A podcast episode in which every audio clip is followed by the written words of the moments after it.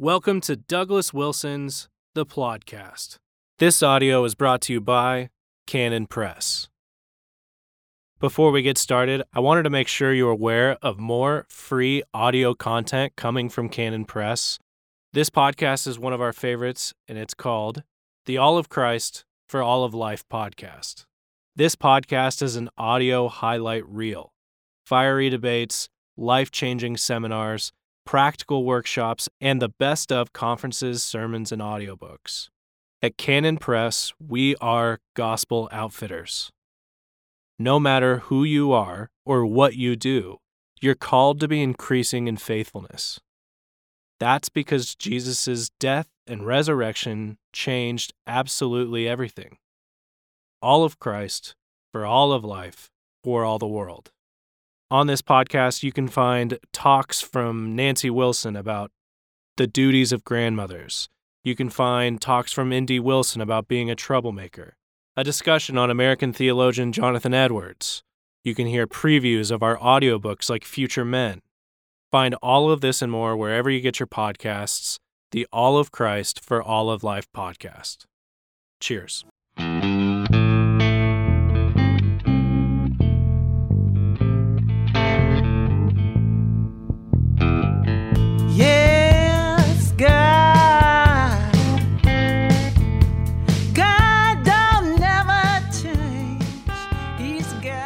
Welcome to the podcast. This is episode 150.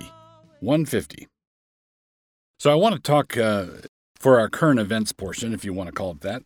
I want to talk about masks and the limits of edicts. Masks and the limits of edicts. So I understand that the governor of Pennsylvania and the governor of Texas have uh, determined that masks are mandatory if you're going to if you're going to go outside. Here in Moscow, our mayor has uh, there's there are two cities in Idaho that have done this. Our mayor has de- determined that we need to wear masks anytime that we're outside or uh, or within uh, six feet of somebody else. So I can go outside without a mask, but if I'm in a situation where any public space where I might where I'm within uh, six feet of someone else, then I've got to put a mask on. This is an edict that I am disregarding, and I wanted to talk a little bit about the thinking behind that. It's not just a it's not a scofflaw stance. It's not a um, giving a raspberry to legitimate civil authority. And so I thought I'd talk a little bit about the limits of edicts.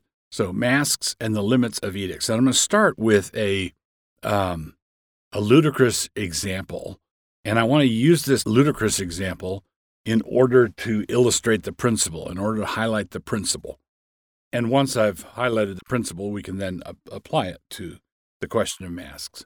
So suppose the president said that next Saturday was National Propeller Hat Day and that everybody in the country had to, if they went outside, had to wear a little propeller hat. Now, the issue is not whether a propeller hat is cute or fetching or a fashion statement or not. The fundamental question is whether or not the president has the authority to just pull something out of the clear blue sky like that and mandate that everybody do it. Does the president have the right to um, say, Thou shalt wear a propeller hat? And if you refuse to put a propeller hat on, are you just as a Christian, as an evangelical Christian who believes the Bible to be the Word of God, uh, are you in violation of Romans 13 that says to obey the existing authorities? Are you in violation of 1 Peter 2, which says much, much the same thing?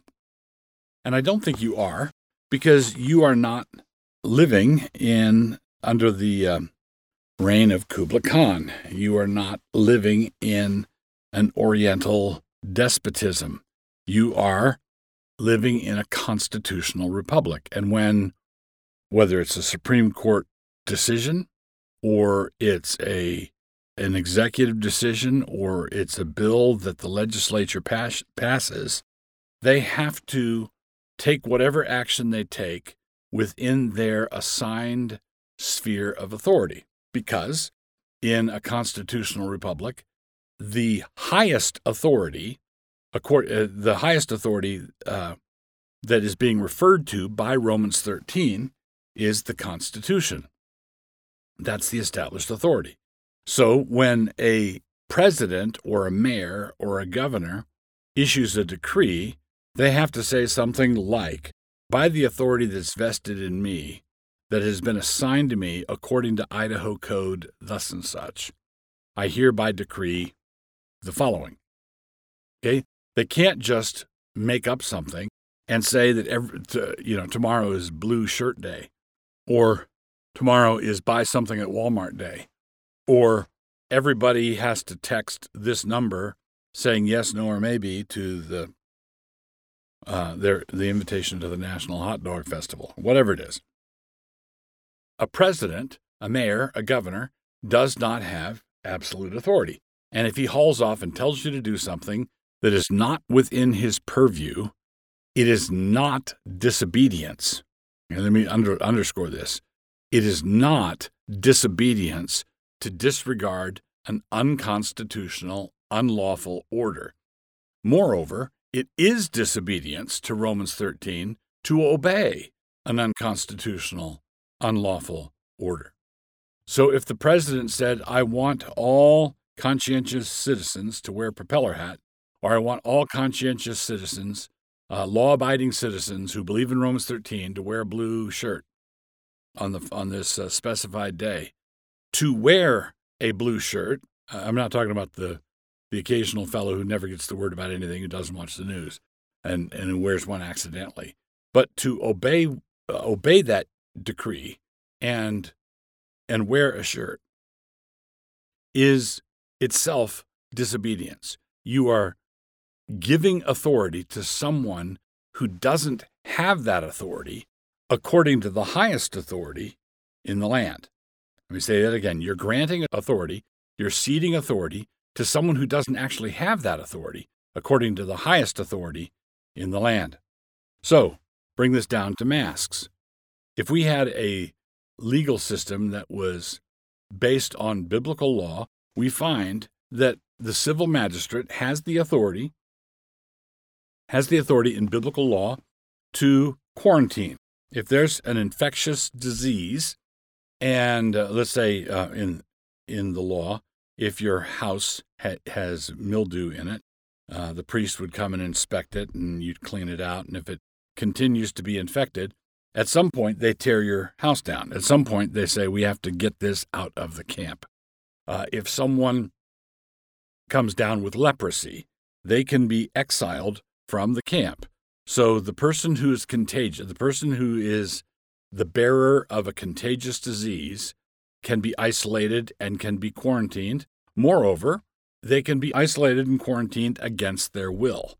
They don't have to vote for it. They've got the disease, the society has the right to p- protect itself by isolating the contagious diseased person.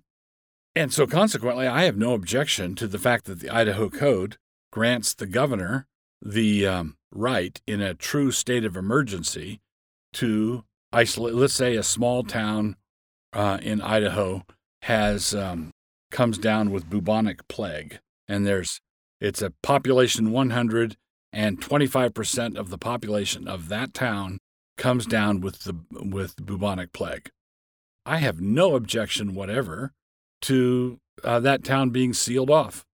I think the governor has the biblical right, the legal right, and the moral right to isolate that town to keep bubonic plague from spreading to other cities. That's straightforward. But in biblical law and in the Idaho Code, following biblical law, when the authority to quarantine is issued, it is the quarantining of the diseased, the quarantining of the sick. So, a mayor or a governor or a civil authority has the right and the obligation to cordon off an area where contagious persons are located to keep it from spreading. That is their right. But it is not a quarantine to quarantine the entire population it's not a it's not biblical quarantine to say that everybody must stay in lockdown or um, and this is where the masks come in everybody must carry their own personal quarantine equipment around with them, i.e., a mask. In other words, they're, they're requiring healthy persons, non contagious persons, and everybody is involved to act as though they were, in fact, contagious. They are, they are quarantining the entire population. And I think we should simply say no, that this is an unlawful order. This is not an appropriate order. It's not legal. It's not constitutional. It's not biblical. And on top of everything else, it is almost certainly counterproductive. If you have a, a N95 hospital mask, that is something that uh, could quite possibly do some good in stopping the spread of the virus. But all these homemade masks and, and uh, reused handkerchiefs and all of these things are doing nothing but I, I call them servility badges. All they are doing is signaling to the world that you are willing to do whatever you're told.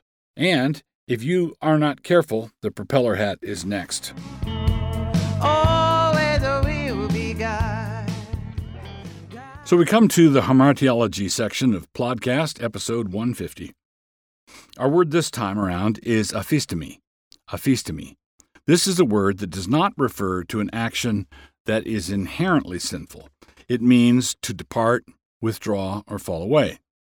And of course, because the virtue or vice in such words depends on the direct object, we find a good illustration of that principle or that reality here.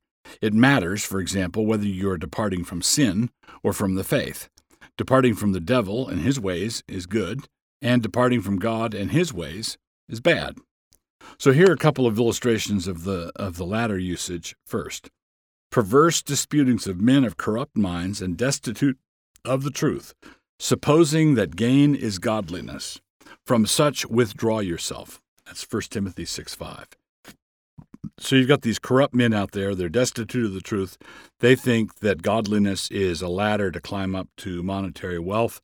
Paul tells Timothy, from such withdraw yourself. Withdrawing from men who have corrupt minds is what might be called a net gain. Here's another one. Nevertheless, the foundation of God standeth sure, having this seal The Lord knoweth them that are his. And let every one that nameth the name of Christ depart from iniquity. That's 2 Timothy 2:19. Not only is it permissible to depart from iniquity, it is a requirement. Everyone who names the name of Christ needs to do it. It's mandatory. Uh, all professing Christians must depart from iniquity. The sinful aspects of this kind of departure can be seen in two places. Remember, it's always a matter of what you're leaving. Uh, Hebrews 3:12. Take heed, brethren, lest there be in, in any of you an evil heart of unbelief in departing from the living God. An evil heart of unbelief in departing from the living God. So, departing from the living God is self evidently sinful, and we see here that it evidences an evil heart of unbelief. So, we need to be careful to avoid it. We need to take heed, it says. Take heed, brethren. Uh, watch out, guard yourself. And for our final example, we are told in the last days that some shall depart from the faith. So, 1 Timothy 4 1. Now the Spirit speaketh expressly that in the latter times some shall depart from the faith. There it is. Some shall depart from the faith, giving heed to seducing spirits and doctrines of devils. Not good. So, uh, departing from the faith is not good. Withdrawing or backing away from the truth, not good. Falling away from the truth, not good. God, God don't never change. The book this time around, the book that I'd like to recommend is uh, called The Law by Bastiat. B A S T I A T. Bastiat. This it's just a marvelous book. I read it uh, once. It must have been three or four decades ago. Um, I I read it. I read it a long time ago, and then just recently uh, listened to it again. Listened through it again, and was uh, edified once again. Bastiat argues basically, and I think it's very compelling. Bastiat argues that the purpose of civil government is uh, self-defense. So he, he he argues that each person has um, under God the absolute right to defend his own person, to defend his own liberty, and to defend his own property. Each person has that right. And Bastiat argues that legitimate civil government is what results when people band together to make that self defense a collective endeavor. So instead of it's being, I am going to defend my life, I am going to defend my liberty, I am going to defend my property, why don't I get together with the people who are closest to me and we can say, we are going to defend our lives, we are going to defend our liberty, and we are going to defend our property. So that's basically where Bastiat starts. And so the individual has the right to do this, and so the civil government has the right to protect your person, your liberty, and your property. As long as the government is sticking to that, as long as the government is limiting its endeavors to that pursuit, then everything is clear. Everybody has clarity. Uh, the citizens know that the government is there to protect their their persons, their liberty, and their property, and the government knows that that's what they're there for. Now, here's the difficulty, and this is something uh, I thought of when uh, when listening to Bastiat. I think this this is implicit in his thought, but it's an application uh, an application that I would make, and that is many conservatives like to applaud limited government, but we should ask what is the principle of the limitation? What what is it that is that defines the nature of the limits that we would put on our limited government? And it struck me that this this wonderful succinct definition of justice that Bastiat supplies is is just the ticket. If if you there's two there are two views of uh, justice. There is the biblical view of justice, and you might say the commie view of justice or the socialist view of justice. One view of justice is justice is served when one when one man respects his neighbor's property or respects his neighbor's livelihood or respects his neighbor's life. He he doesn't violate the 10th commandment, he doesn't violate the other commandments, he doesn't murder, doesn't cheat with the guy's wife, he doesn't steal things from him. He respects the boundaries that separate him from his neighbor. Okay?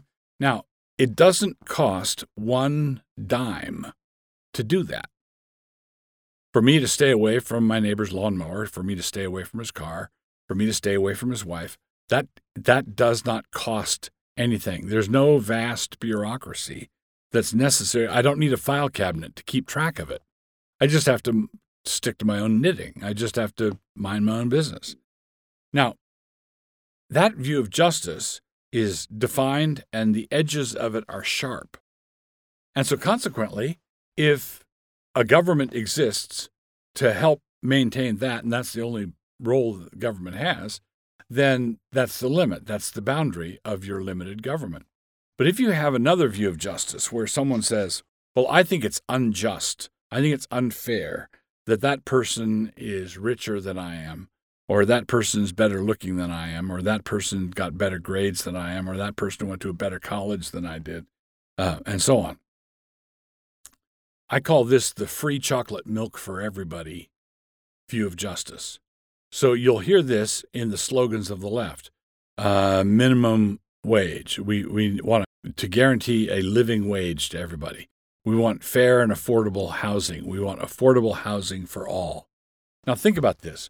Going to the first conservative view of rights, if Jones has a right to not be murdered, then Smith has the obligation, the corresponding obligation, to not murder him. But this costs Smith nothing. Smith does have an obligation to not murder Jones, but all Smith has to do is be a, a civilized human being to not murder Jones. But if but if Jones has the right to an affordable house, a house that he can afford, then that means that somebody else has the obligation to provide him with that house.